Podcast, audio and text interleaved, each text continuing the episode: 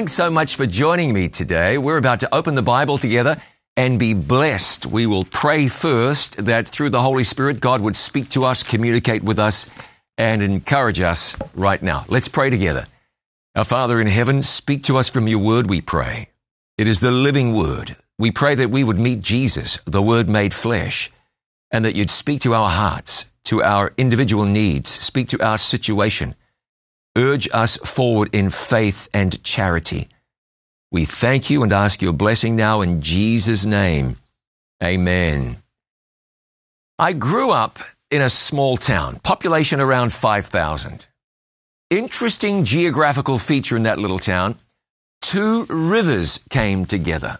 The Waikato River, the longest river in the country, and the Waipa River, a languid, almost cocoa colored thing, muddy and, and unclear by the time it came to the end of its journey in my hometown at a place still known today as the Point, where those two rivers come together. I grew up basically on the banks of the Waikato River. My bedroom was 535 feet from the riverbank, 163 meters. How far is that? Usain Bolt could have run that distance in just over 15 and a half seconds. That's how close we were to the river. Now, there were two houses between us and the river, but we just climbed the back fence, walked down a neighbor's driveway, because that's what you did in those days, and we were there. That river was a huge part of my life growing up. I learned to swim there. We played there a lot climbed the trees, paddled canoes, fished for eels, rowed for the rowing club. And if today you asked me to list my favorite places in the entire world, anywhere beside that river in my hometown would be right up near the very top of the list. And of course, when we come to the Bible, rivers loom large. We could think of the river of life spoken of in Revelation chapter 22. We will see that in the earth made new. The Bible speaks of the great river Euphrates. It speaks, of course, of the Jordan River, where Jesus was baptized. And there's another river, and you find it in the book of Ezekiel. Much of the book of Ezekiel involves the prophet speaking very strongly with reference to Judah. Ezekiel comes on the scene after Jerusalem has been attacked by Nebuchadnezzar. It's almost the end of the line for Judah.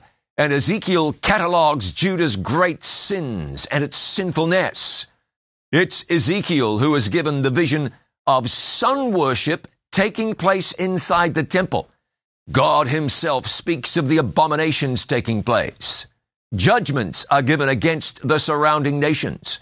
And then you'll remember that God appeals to Judah in Ezekiel. He says, A new heart also will I give you and a new spirit will I put within you, and I will take away the stony heart out of your flesh, and I will give you an heart of flesh. And I will put my spirit within you, and cause you to walk in my statutes, and ye shall keep my judgments, and do them. Beautiful. Ezekiel chapter 36. Don't think it's all obscure sounding prophecies you find empathy and grace and an appeal and the love of God and the power of the gospel in Ezekiel.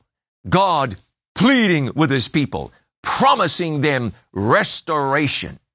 Ezekiel wrote about the valley of dry bones, what God will do in placing his spirit in his people and bringing them back to spiritual life. And before the end of the book of Ezekiel, there are several chapters going into this, this great detail about the temple. God speaks about true worship and also about the role of the church in earth's last day. So look at this with me. You have your Bible, I hope, or a device containing a Bible.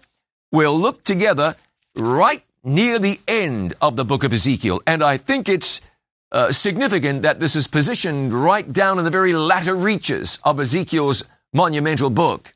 Ezekiel chapter 47. The chapter, Ezekiel 47, starts like this in verse 1. Afterward he brought me again unto the door of the house, and behold, waters issued out from under the threshold of the house eastward. For the forefront of the house stood toward the east and the waters came down from under the right side of the house at the south side of the altar. You read that the waters were initially ankle deep in verse 3. Then they were waist deep. Then they were too deep for Ezekiel to negotiate without swimming. And so now let's pick it up in verse 7. Now, when I had returned, behold, at the bank of the river were very many trees on the one side and on the other. Verse 8. Then he said unto me, These waters issued out toward the east country, and go down into the desert, which go into the sea, which being brought forth into the sea, the waters shall be healed. And it shall come to pass that everything that liveth, which moveth, whithersoever the rivers shall come, shall live. And there shall be a very great multitude of fish, because these waters shall come thither. For they shall be healed, and everything shall live whither the river cometh. Verse 10. And it shall come to pass that the fishers shall stand upon it from En Gedi even unto Eneglaim. They shall be a place to spread forth nets. Their fish shall be according to their kinds, as the fish of the great sea, exceeding many. Hang in there with me. We're looking at verse 11 right now. But the miry places thereof and the marshes thereof shall not be healed. They shall be given to salt. Verse 12. And by the river, upon the bank thereof, on this side and on that side, shall grow all trees for meat, whose leaf shall not fade, neither shall the fruit thereof be consumed. That ought to sound familiar to you from the book of Revelation. It shall bring forth new fruit according to his months, because their waters they issued out of the sanctuary, and the fruit thereof shall be for meat, and the leaf thereof for medicine, reminiscent of John writing in Revelation about the leaves from the tree of life being for the healing of the nations. Now let's think about this. A river flowed out of the temple. It flowed into the sea and the waters of the sea were healed. They became fresh water. The creatures in that water would all thrive. The fish therein would all be or would be plentiful. The trees growing on the banks of that river will be fruitful and the fruit will never fail. All right. What could this river be? What could God be talking about? Flowing out of the temple, bringing health to everything it contacts, turning salty water into fresh water, bringing life and abundance with it wherever it goes. Well, keep something in mind. We are talking about the book of Ezekiel. And you can get some interesting interpretations when you discuss the book of Ezekiel.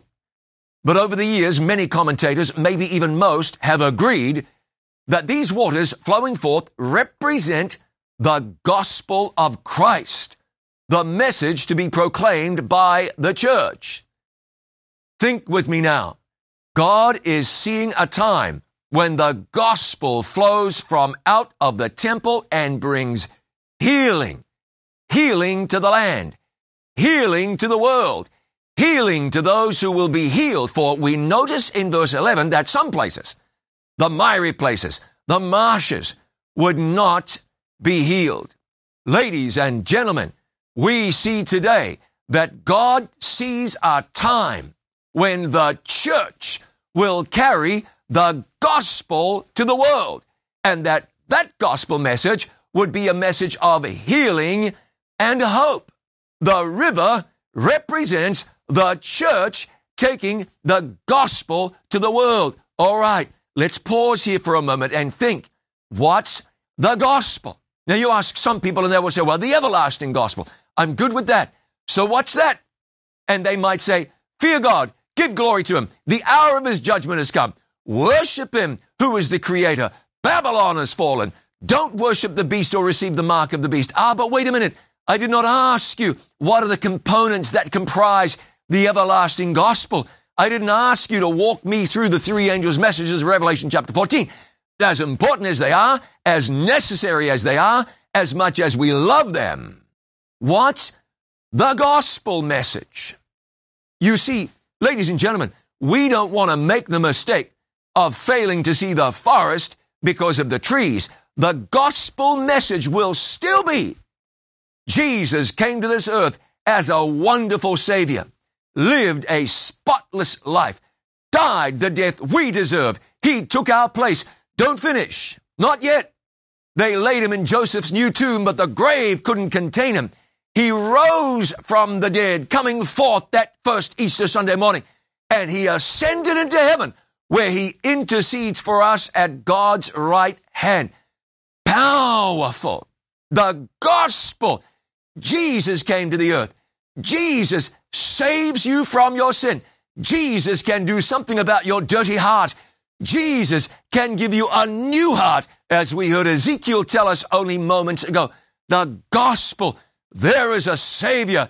He died for you. No sin is too dark. No stain is too persistent.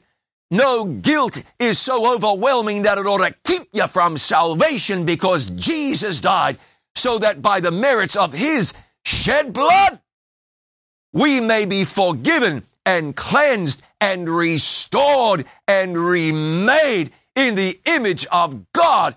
Jesus, who died for a sinful world to make us new, He's coming back to take us home. It's that message we want to keep front and center at the forefront of our minds. It is life giving. It is soul saving. It speaks of the immense love of this almost unfathomable God. And what I say, what I mean when I say almost unfathomable, the heaven of heavens cannot contain him. His love is unlike anything you'll find anywhere else. His power is far beyond anything we could imagine or concoct. This great, vast, majestic, sovereign God was the originator of the gospel which lived in Jesus. He's the embodiment of that gospel. He went about doing good, giving hope to the hopeless, encouraging the discouraged, giving life to the dead, the spiritually dead, most importantly, and even the physically dead. He'll give you life. Healing to the broken in body and mind. He'll heal you. Physically, according to his will, spiritually, and we know his will. The gospel, the saving message to be taken to all of the world by the church. Ezekiel points that out in Ezekiel chapter 47. My friend, the church is to be a place of healing, a place of hope, like a river. It is to bring a healing influence. You can see a river even in an arid place, and it leaves behind itself a ribbon of green green trees flourishing, covered in vibrant, luxuriant foliage, line rivers even in the driest environments. And of course, that river provides uh, irrigating waters. A river can turn even the most unlikely place into a fertile, productive land. You visit Phoenix, Arizona. It flourishes because of the water that is diverted there from a river, the Colorado River. That's what the church has been called to be. Just like a river, taking the gospel everywhere, bringing life, the life giving message of the gospel brought by the church. Too often, though, that's not the case. You and I both know that rivers don't always follow the script. I could tell you about Heta Parata, who was in my year in high school. Heta went swimming in the Waipa River in my hometown. They found his body way downstream a couple of days later. Another student at my high school spent two or three agonizing days in the river searching for his little sister. She had gone swimming in the Waikato River and didn't come home. A young man who lived over the back of our house dived into the river and broke his neck. It was much shallower than he had figured it was. Thank God he survived and made a tremendous recovery. But he was, as you might imagine, impaired a little as the result of that mishap. In other words, a river, something that brings life and so many blessings, can at times deliver bad news or even do much harm.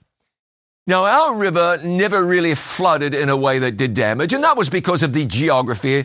The town was up here and the river was down there for the most part until it got down to the point. The flow could also be controlled to an extent owing to the river having been dammed up in several places so that hydroelectric power could be produced, which is an interesting thing. Rivers, like the gospel, like the church, contain great power. Rivers, like the gospel, rivers, like the church, contain great power if that power is harnessed. Look, if the gospel only stays in the pages of this book and never gets out and into your heart and into your mind, then you're not experiencing the power of the gospel. That river can flow, but along comes somebody with great wisdom and says, we can tap that and provide power. But we know also rivers can do great damage. Are you thinking? People living along the Mississippi River know that it floods from time to time. They've learned to live with it. But no one was ready for what historians called one of the greatest peacetime disasters in American history. It was April of 1927. 246 people died, and I might even say only 246. The great Mississippi River flood engulfed 16 million acres displaced about 640,000 people from Illinois to Louisiana. In Vicksburg, Mississippi, the river swelled to 80 miles wide. See, the river, which brings life, on this occasion brought destruction. In 1997, the Red River flooded in Grand Forks, North Dakota. Wonderful place. The river, just a narrow river really, ended up being miles wide. $3.5 billion of damage was done. In 1997, 10% of the population left town. Years later, there were streets and driveways, but no houses. It all been ruined and dismantled. Way back in 1889, a dam failed on the Conemaugh River. It surged, the river did, into Johnstown, Pennsylvania. Killed more than 22 hundreds of people disastrous. Rivers, which give life, can often do great damage. You know what I'm saying.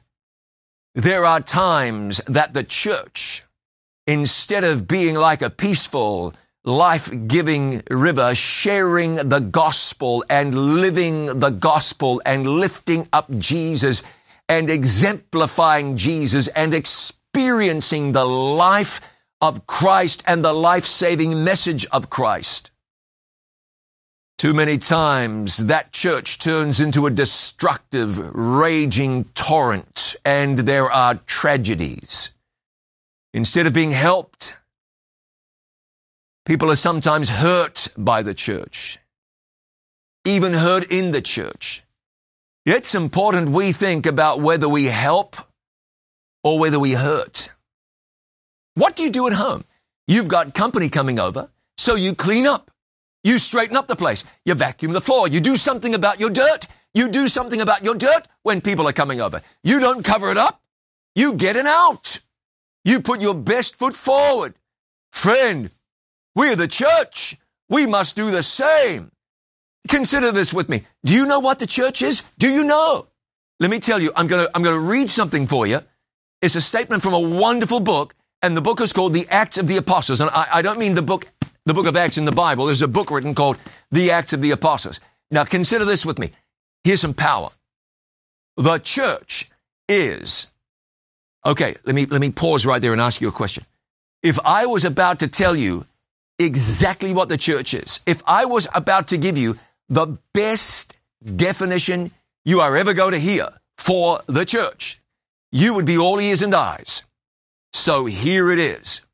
The church is God's appointed agency for the salvation of men. It was organized for service, and its mission is to carry the gospel to the world. From the beginning, it has been God's plan that through His church shall be reflected to the world His fullness and his sufficiency. The members of the church, those whom he has called out of darkness into his marvelous light, are to show forth his glory.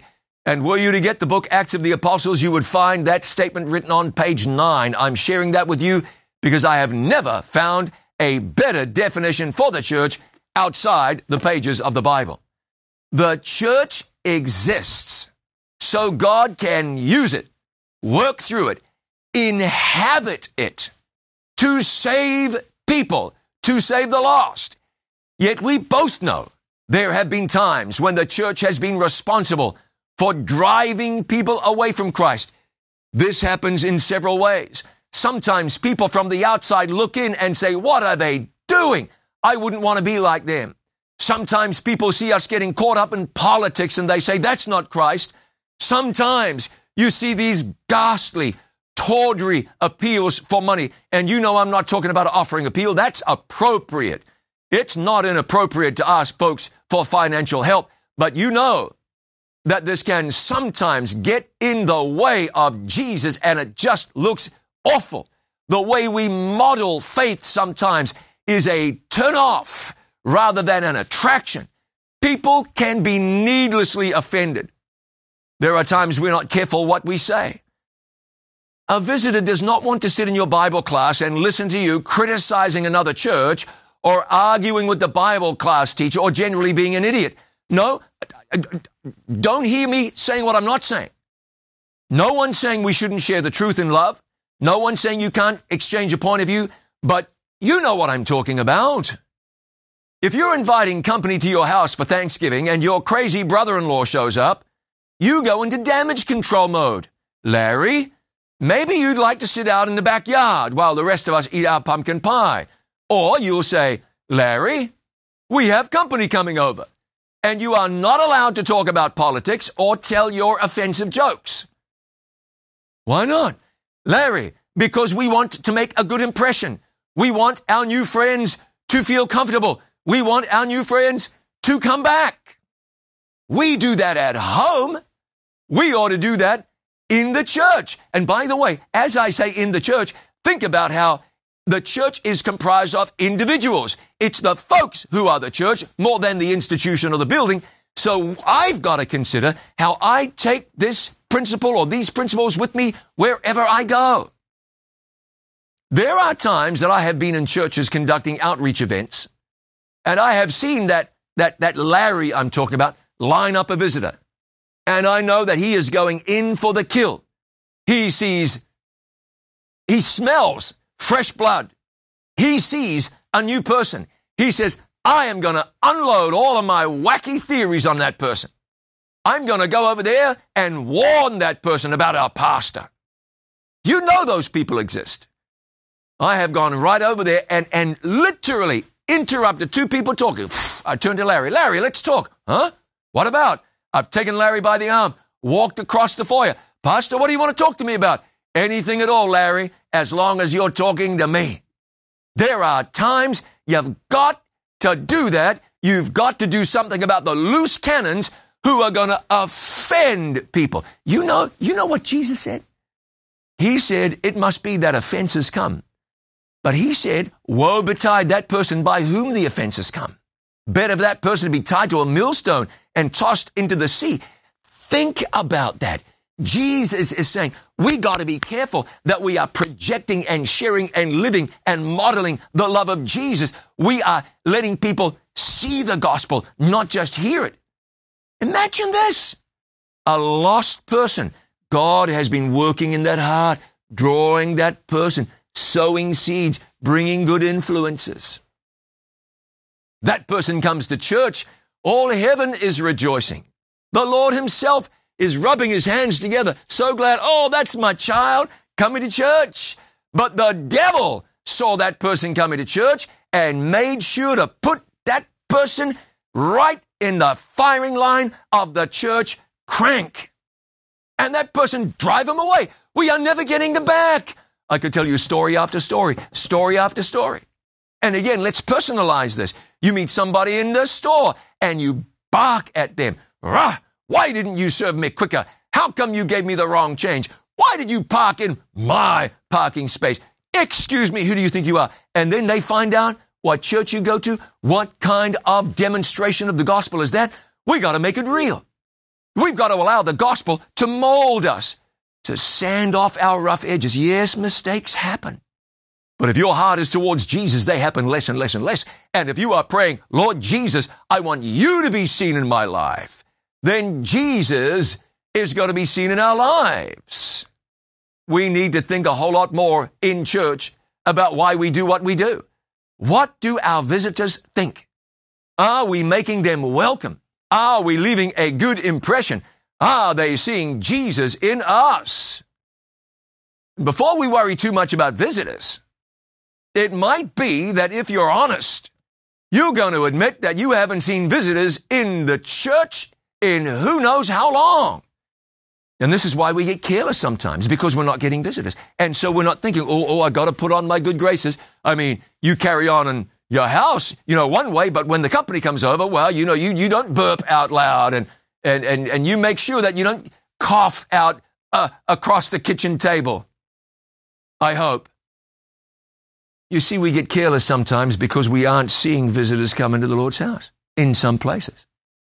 And one of the reasons that we don't get visitors, one of the reasons the church isn't growing, one of the reasons that the gospel isn't doing the work that we want to see it do, one of the reasons that the river isn't flowing with power. When was the last time someone just invited themselves over to your house for dinner? Now you're going to say last week, but, but your brother-in-law Larry doesn't count. When did someone that you don't know well just invite themselves over for dinner? Well, never. Almost never. It just doesn't happen.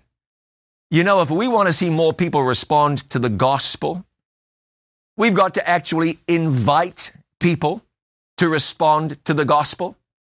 And if you're going to invite them to come, you've got to have something to invite them to. Last thing in the world you want is for someone to roll up a church. Folks aren't friendly. Messages, we don't even know where the message came from. Folks aren't on fire.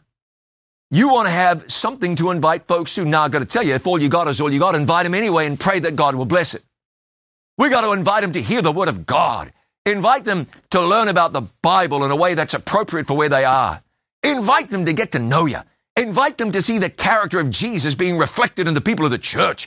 Invite them to become part of a community where they'll be loved and cared for and cared about.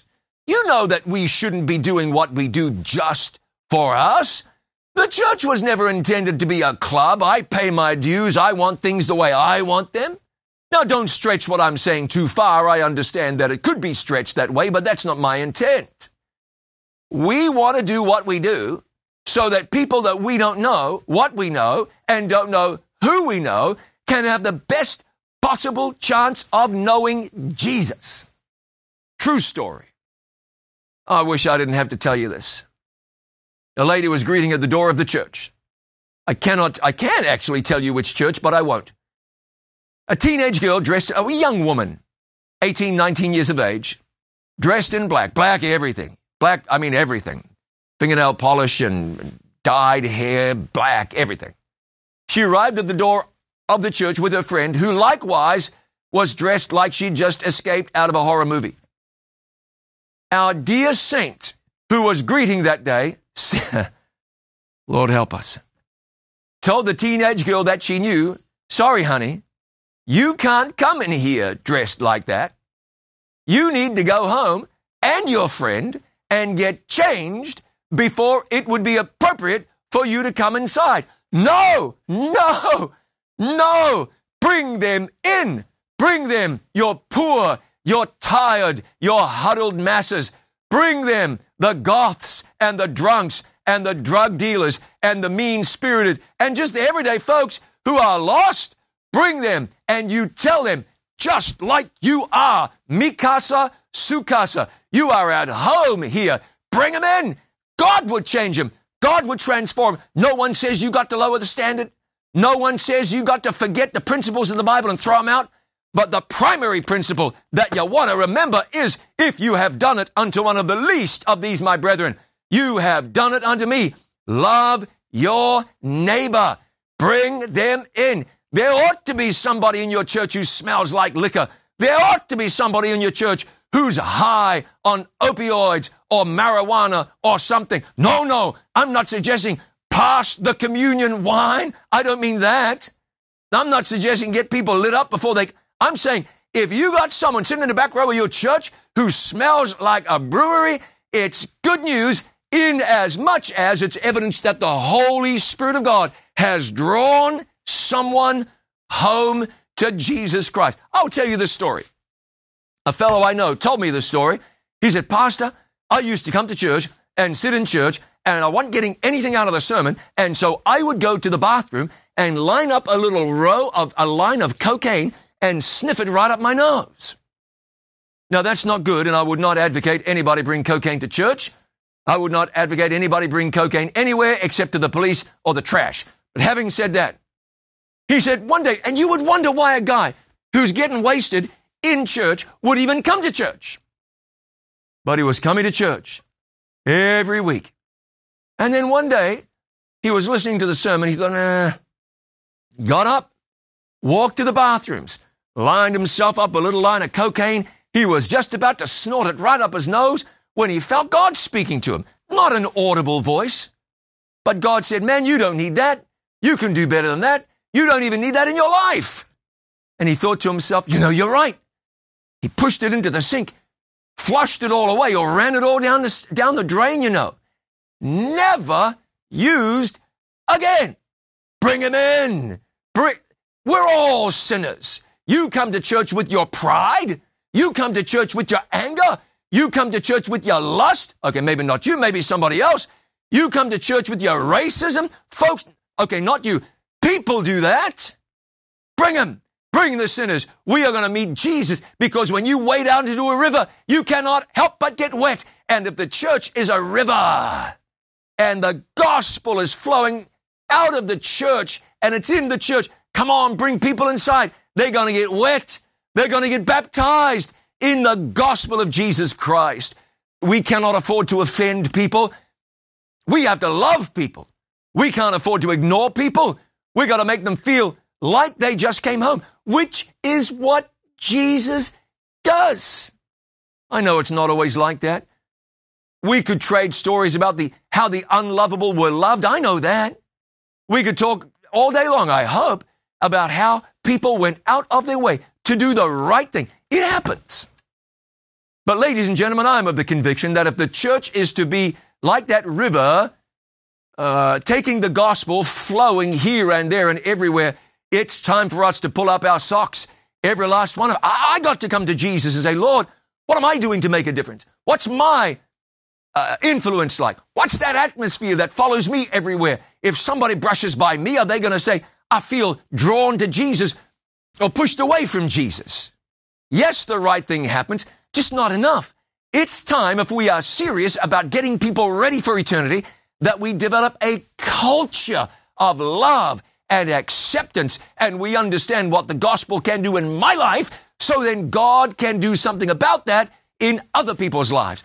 Let me tell you this, powerful. I was standing in the foyer of a church once. It was a smallish foyer, not teeny tiny, but smallish. I was standing over here against the wall talking to the pastor. He said to me, those two people, the, um, they just walked in. Oh yeah, I see them. Looked like a mother and a daughter or maybe two sisters. He said, They've never been before. This is their first time. He said, Let's watch. And so we did. We watched as we talked to each other. They were greeted with obvious care. After chatting a few moments, it wasn't just, hello, here's your bulletin. How you doing? Oh, really? That side of town? Me too. Oh, is that so? After chatting for a few moments, the greeters handed them off to another couple. Oh, really? Me too. Just two streets away. How long you been there? Fantastic. Oh, I'm so glad you're here. Oh, just, I do know that guy.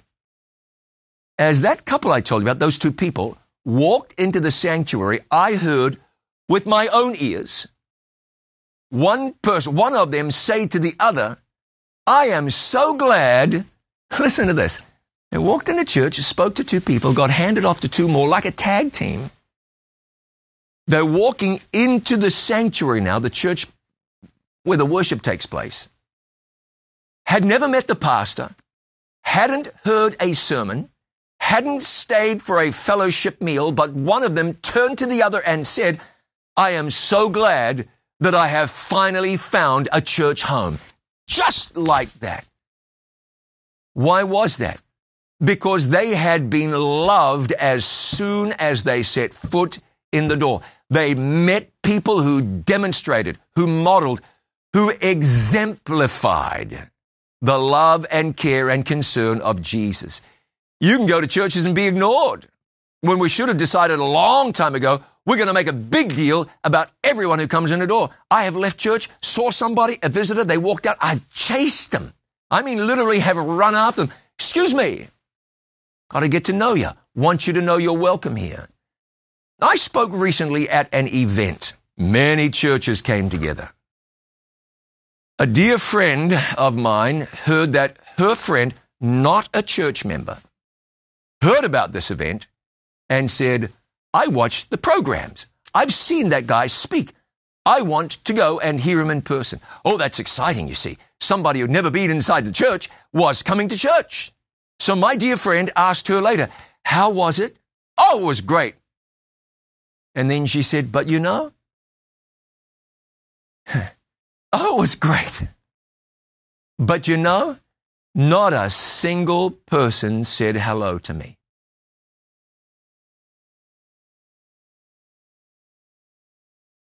Where I live, there's a bunch of churches. There's Grand Central Station for churches. Some new folks came to our church. I said, hey, how you doing? Great. Hey, how did you end up here, not at another church? They said, well, we visited a bunch of churches. They said, this is the first church we stepped into where people said hello. I'm going to give the other churches the benefit of the doubt. There, there, had to have been extenuating circumstances. Folks can't even say hello. You know why? We're, the reason why? We're too busy figuring out Daniel 11. We're busy saving the world. We're busy establishing universities and hospitals. We're busy telling people what the book of Revelation means. So busy that we cannot find time to say hello. I read this recently. This is a, a true story. Of, well, I don't lie to you. An actual account. A man wrote recently about his experience as a fake shopper now, what's a fake shopper? A business was struggling to get customers in its doors because construction was happening outside the front door. And so the business hired people to pretend to be happy shoppers. The idea was that people not in the store, when they walked by, would see that there's something actually going on in there, and they'd look in and they'd say, Oh, those people look happy. And they'd be attracted into the store. There's a message there, isn't there? What if people looked inside the church and saw happy, satisfied people in the church? Would that be attractive to people on the outside? A whole lot more attractive than looking in from the outside and seeing unhappy, unkind, unloving, joyless people. What do people see when they look into your church or into your heart? Jesus said in Matthew 5 and verse 14, He said, you are the light of the world. Simple. No, you don't want to fake it. But isn't it important that people who believe there's a God, who believe there's a place called heaven, people who believe they're going to spend eternity with God, isn't it important that people who believe in forgiveness and grace and kindness and love actually look like they enjoy believing that? If someone wandered in off the street into your church wouldn't you want them to see that the people there are plugged into God and are shining because the gospel got them? You can't win somebody with a gospel that doesn't work for you. Apparently, that fake shopping thing worked out quite well. People see joy and happiness and excitement, and they want to be part of it. And the same principle is true in matters of faith. No one wants to be part of something that doesn't exude joy. Thankfully, we don't have to fake it. Let me say that again. Thankfully, we don't have to fake it. If Jesus has you, it will shine out. He will shine out. If a group of believers is committed to Jesus, it's going to show. I heard somebody once say that the greatest argument in favor of the gospel is a loving and lovable Christian. Think with me now. What if Jesus lives? What if? What if you're a sinner? What if Jesus died to save you from your sin? What if Jesus has opened to you the doors of heaven and he doesn't say, you got to win a Nobel Prize to get in here. He doesn't say, you got to be the biggest and fastest to get in here. He doesn't say, you got to get a, you've got to ace the SAT to get in here. What if Jesus were to say, this is how the gospel works. I died for you. Believe, and I will credit to you my righteousness. Abide in me, and you will bring forth much fruit. What if that were true? If that were true, then that means Jesus gonna take away my sins.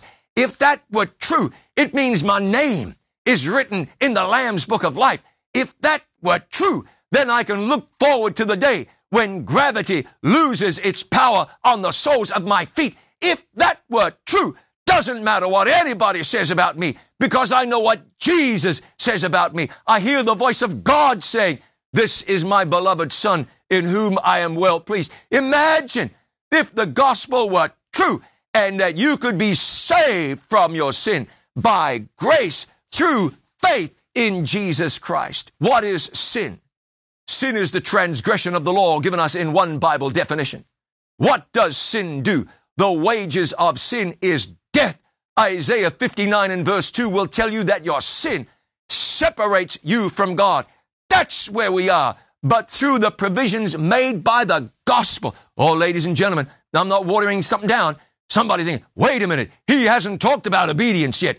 He hadn't talked about Christian standards yet. I hear ya. Let's start at the beginning, shall we? Jesus died so I might live. Jesus lives his life in me and he can't live his life in you without changing you and making you what you cannot make yourself. Righteousness by faith. We believe that God will work in us both to will and to do for his good pleasure. If the church is like a river, we are going to flow with the gospel message and take it to the world. It will flow out of the heart of Jesus himself. Keep in mind, my friend, there are all kinds of rivers. Some rivers are so polluted, you just wouldn't believe it. I have stood on the banks of the Ganges River in India. It is considered to be an actual god by Hindus. But it's so polluted that if you or I drank even a little of that water, we'd be sicker than a dog. In 1969, the Cuyahoga River in Ohio actually caught fire owing to all of the pollutants in the river. At about the same time, the River Thames in London was declared to be biologically dead. In the 19th century, people regularly contracted cholera from that river and died. If taking the gospel to the world is depicted by Ezekiel as a river flowing out of the sanctuary, then friend, let us covenant right now to clean our churches up so they'll be healthy places. No, no, I don't believe too many churches are like the Ganges, but I bet you there are some. We want to be intentional about making the church a healthy place where people love to be. It starts, you know what I'm saying, don't you? You can't fix the church by going to the church. That change starts here.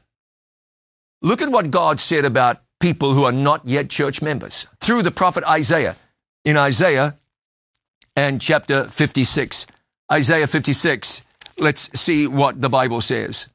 Also, the sons of the stranger that join themselves to the Lord to serve him and to love the name of the Lord, to be his servants, every one that keepeth the Sabbath from polluting it and taketh hold of my covenant, even them will I bring to my holy mountain and make them joyful in my house of prayer. For mine house shall be called an house of prayer for all people. Let's take a moment to focus on an obvious aspect of Ezekiel's prophecy. The gospel flowed. It flowed. The gospel going to the world is depicted as a flowing river, not as a lake or as a stagnant pond.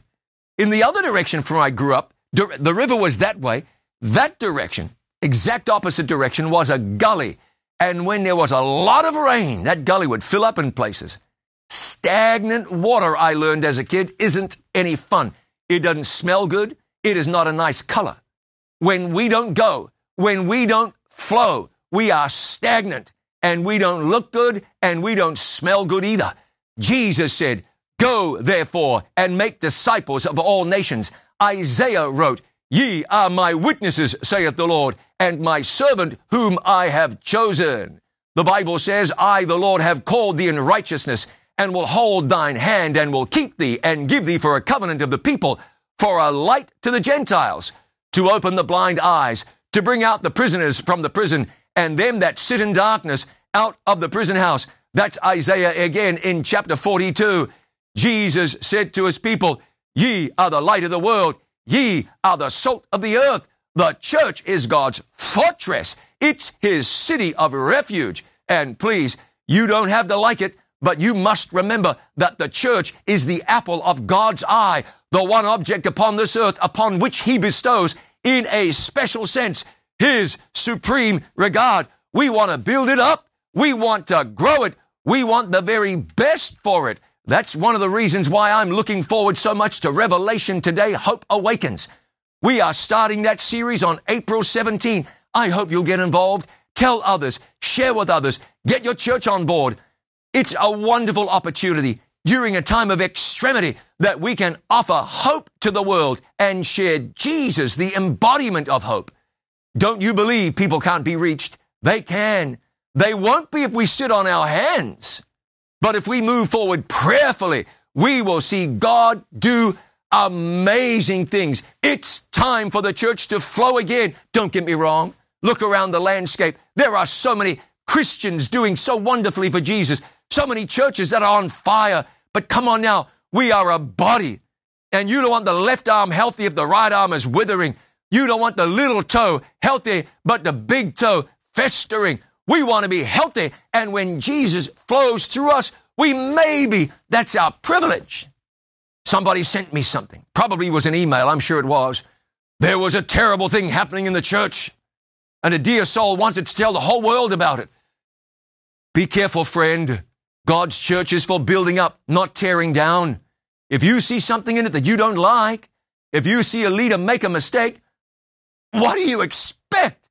The church is made up of people. And as you have learned in your own experience, people are faulty. This isn't a time for tearing down. It's a time for building up. I'm not saying everybody gets a free pass for foolish behavior. Pray if you must. Counsel in the spirit of Jesus. Share a concern with the appropriate person, but don't go to the world and air all the church's dirty linen. You are tearing down what God is wanting to build up. Don't run around a church. There's some dear old lady. She doesn't know A from B when it comes to church problem. Dear old lady, did you know that the pastor is this and that? Did you know that the president is all this and that? Did you know that our church? And now this dear sister didn't have a clue. Now she's up in arms. Oh, we're all going to hell. Church is in a mess. No, you don't want to do that. If you've stumbled across something that concerns you, speak to the right people. Do it kindly. Pray. We want to help people up. You don't want to help people out. Help them up. Make this church a better place. Make your congregation a better congregation. And as you are more like Jesus, too easy sometimes to tear off and haul off in criticism. That's not denying yourself.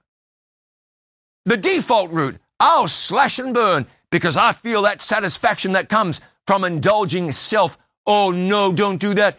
Deny yourself. Come on now. Take up your cross. Surrender to Jesus. The devil will tempt you to see all the bad things about the church.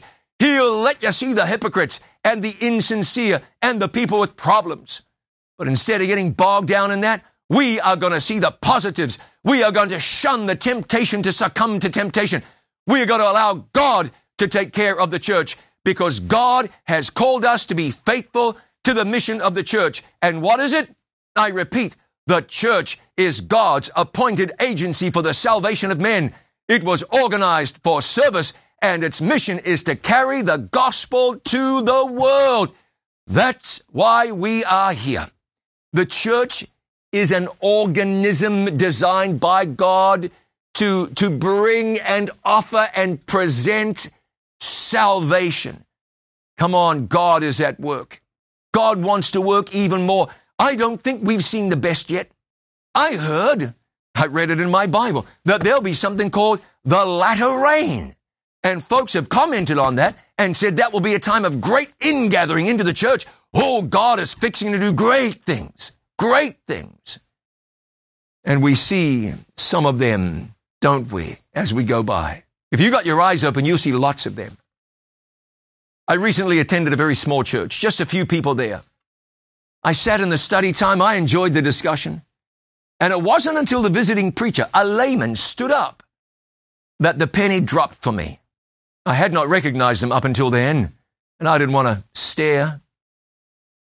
But when he stood up, it dawned on me. He'd been baptized 10 or 15 years earlier after an evangelistic series that I had held. He'd been brought to that series by a family member. She had invited her entire family to be there. So now he's in church with his pregnant wife. He's opening up the Bible. Christ is the center of their home. He shared a message that encouraged and inspired every one of us. If not for his sister inviting him, if not for church leaders who said, we got to hold meetings and invite the community to hear the gospel. Without a church that wanted to flow, without a church that had a sense of mission, he would not have been there that day and would almost certainly have been lost. Oh, come on, friend, this is a great day. But like a river, we want to flow. Like a river, we want to be healthy. Like a river, we want to bring life into the lives of all we contact. We can't always get it right, but God always gets it right. Unfortunately, we're not all all that we need to be. Maybe I should say that again. Unfortunately, we are not any of us all that we need to be. But if I bring my loaves and fishes to Jesus and say, Lord, take my heart, for I cannot give it. It is your property. Keep it pure, for I cannot keep it for thee. Save me in spite of myself, my weak, unchristlike self. If I pray that prayer, I've given Jesus permission to have my heart. Man, if I pray that prayer, at least my little corner of the church is going to shine for Jesus. Arise, shine, for thy light has come. And if you go to Revelation chapter 18, the Bible promises you that there is coming a time that the whole world will be lit up with a manifestation of the character of Christ. That's Revelation 18:1. And that manifestation of Christ will be seen in God's people. I'm going to call them the church. Don't you want to be part of the great movement of God, the great moving of the Holy Spirit? We are in this together and we need each other. So arm in arm, well, right now, not arm in arm, six feet from each other. We're going to march forward, allowing Jesus to take our heart, our collective heart, and use his church like he's never used it before. You want to see that happen, don't you? Come on now, let's pray. Pray for us, the church. Pray for the church, the church. Pray that God will do great things and let us, come on now, by some miracle of divine grace, be determined to be a force for good everywhere so that God through us can do good anywhere. Let's pray. Our Father in heaven, we thank you for Jesus. We thank you for the gospel. Jesus died on an old rugged cross so that I might live eternally. Jesus, the sinless, spotless one, died for my sins. He took my sin so I can have his righteousness. And through this transaction based on faith, I can have the assurance that I may, through faith in Christ, enter in the everlasting gates one day and walk on streets of gold. I can have the assurance now that salvation is mine. Friend, you must have that assurance too. Would you accept Jesus again? Jesus, take my heart. Lord, live in me. If you live in me, in my little patch of the church is going to shine for Jesus. Lord, do that in all of our lives so that the church can truly be like a, a river flowing and taking the gospel to the world. Let it be, dear Lord, we pray. Thank you for, for taking my heart, the hearts of all who right now are saying, Yes, Jesus, take my heart. Is that your prayer, friend? Can you pray it? Would you say it out loud or, or silently? Yes, Lord Jesus, take my heart. Father, be our God now and ever. We pray and we thank you in Jesus' name. Please say with me, Amen and amen. And thank you for joining me. May God bless you as you allow Jesus and the gospel to be the very center of your life.